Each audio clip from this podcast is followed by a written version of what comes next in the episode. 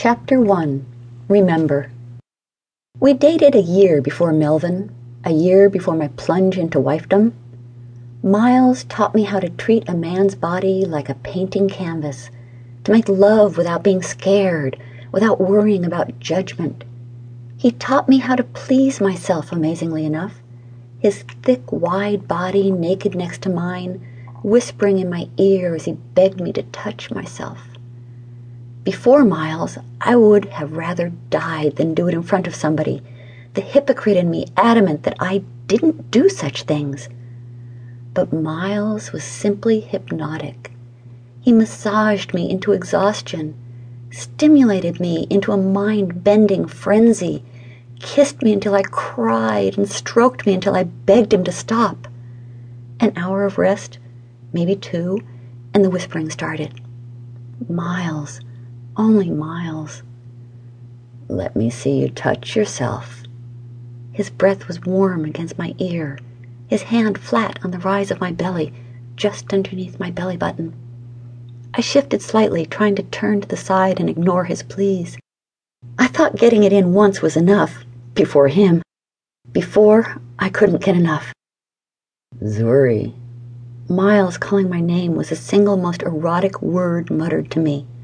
I smiled automatically, although I desperately didn't want to. I didn't want him to know the pull he had over me. Zuri, he said again, the smile heavy on his voice, the smell of alcohol light on his breath. He lowered his head, blew lightly against the length of my body, breathing his warm breath on my swelling pearl until my back arched as sighs poured from my lips. I couldn't think clearly, and he knew it. That's when he issued the command Touch yourself for me, baby doll. I shook my head. No! He laughed, a soft laugh of amusement.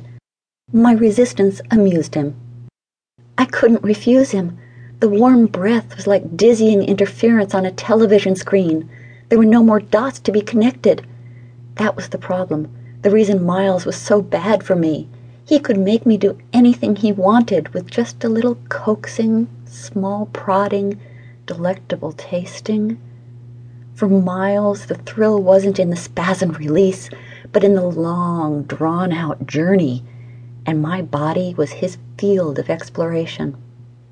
That type of lovemaking sounds wonderful in theory, but sometimes it can border on torture Having a man make you shiver while you orgasm until your teeth chatter, make you whimper and scream, then cry like a baby, tears drowning the pillow as you beg him to stop, can make you feel helpless. Sometimes I had to beg Miles to end the orgasm infinity, the never ending ride into utopia. He could make you feel like the perfect roller coaster gone haywire, flipping and looping until you're nauseous and sick. That's what Miles would do to me. He would manipulate my body until I couldn't move, couldn't leave him, and couldn't think on my own. He loved me sick.